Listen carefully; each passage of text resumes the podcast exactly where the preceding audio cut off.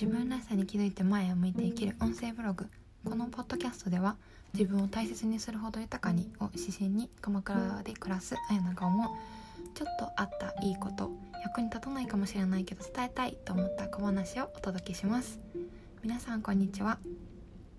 えー、今日はですねお昼まで野菜の声を聞く料理人の深澤早苗さんのあの原宿にあるサロンでスペルト小麦を使ったパン作りの会に参加していました。で午後は夕方頃までその参加したメンバーであの将来のこととかパン屋さんを、えっと、やりたいとかあの自分の雑貨屋さんを出店したいだとか文章を書いたり頼り出すのが好きだから手紙を使ったお仕事が個人にできたらなっていう話にこう花を咲かせる時間がありました。で少し前に鎌倉に戻ってきて私もどういう発信だとこう届けたい方に喜んでもらえるかなって考えていたところでした。うん。いやーパン作り楽しかったです。うん。で今日のテーマなんですけれどもこうだったらいいなと信じていること信じている自分に気づくことっていうテーマでお送りしたいと思います。この話は何でしょう。何か「How to」をお届けするというより聞いてくださった方で響くものを持っていらっしゃる方のこう何か考えるきっかけになったらという感じでお話しします。うん。でそのパン作りの回でですねあの私のお家にオーブントースターがないのでこうそもそもパンを焼けないんじゃないかなって思ってたんですけれどフライパンで焼きますよってお話があってもちろんこうオーブン様に仕上がりは勝てないんですけれど家にあったチーズと味噌とネギを入れて焼いたのですがこう腹持ちがいいパンができてああこれがないとできないしって思ってたなーって思い返した時になんかこれに似ていや似てないかなあの時々対話を重ねる中であのお金さえあればみたいにまるさえこうなれば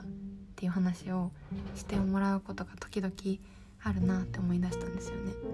こう例えば彼がもっと自分に時間を取ってくれたらいいのにとかもっと深い話ができたらいいのにとかなんかこうなればに入る言葉、まあ、何でもいいんですけどうん今、まあ、喋ってて思ったんですけどそういえば私も昨年の春くらいにいやもっと十分なお金があったら受講したい講座があったなってふと思い出しましたけど。うん。なんかこのバツバツだったらいいのにってこうどこかでその状況や出来事に対して諦めてる気持ちがあったなって思うんですよね。うん、なんですけれど私のそのパンみたいにこうだったらいいのにって信じてることか心のどこかで諦めていることを周りの信頼できる方に話してみることでいやいやこうできるんじゃないとかあのいやそれはそもそもここの問題じゃないかなって気づくことってあるなぁとしみじみ感じたので伝えたいと思って今日のテーマにしてみました。うん。今日のテーマはバツバツだったらいいのに信じてる自分に気づくこと。いやなんかちょっと違ってるかな。あの今日はこんな感じでと思うんですが今日話していたあの野菜の声を聞く料理の深さなさなえさんのイベントは本当に本当におすすめなのでなんか概要欄に貼っておけたらと思うので気になる方がいらしたら見てみてください。あとですね自分らしさを知ることとか私のイベント情報最新のお知らせは LINE 公式でお届けしています。こちらも概要欄に貼っておきますのでよかったら登録お願いしますはい。あの最後まで聞いていただいてありがとうございます。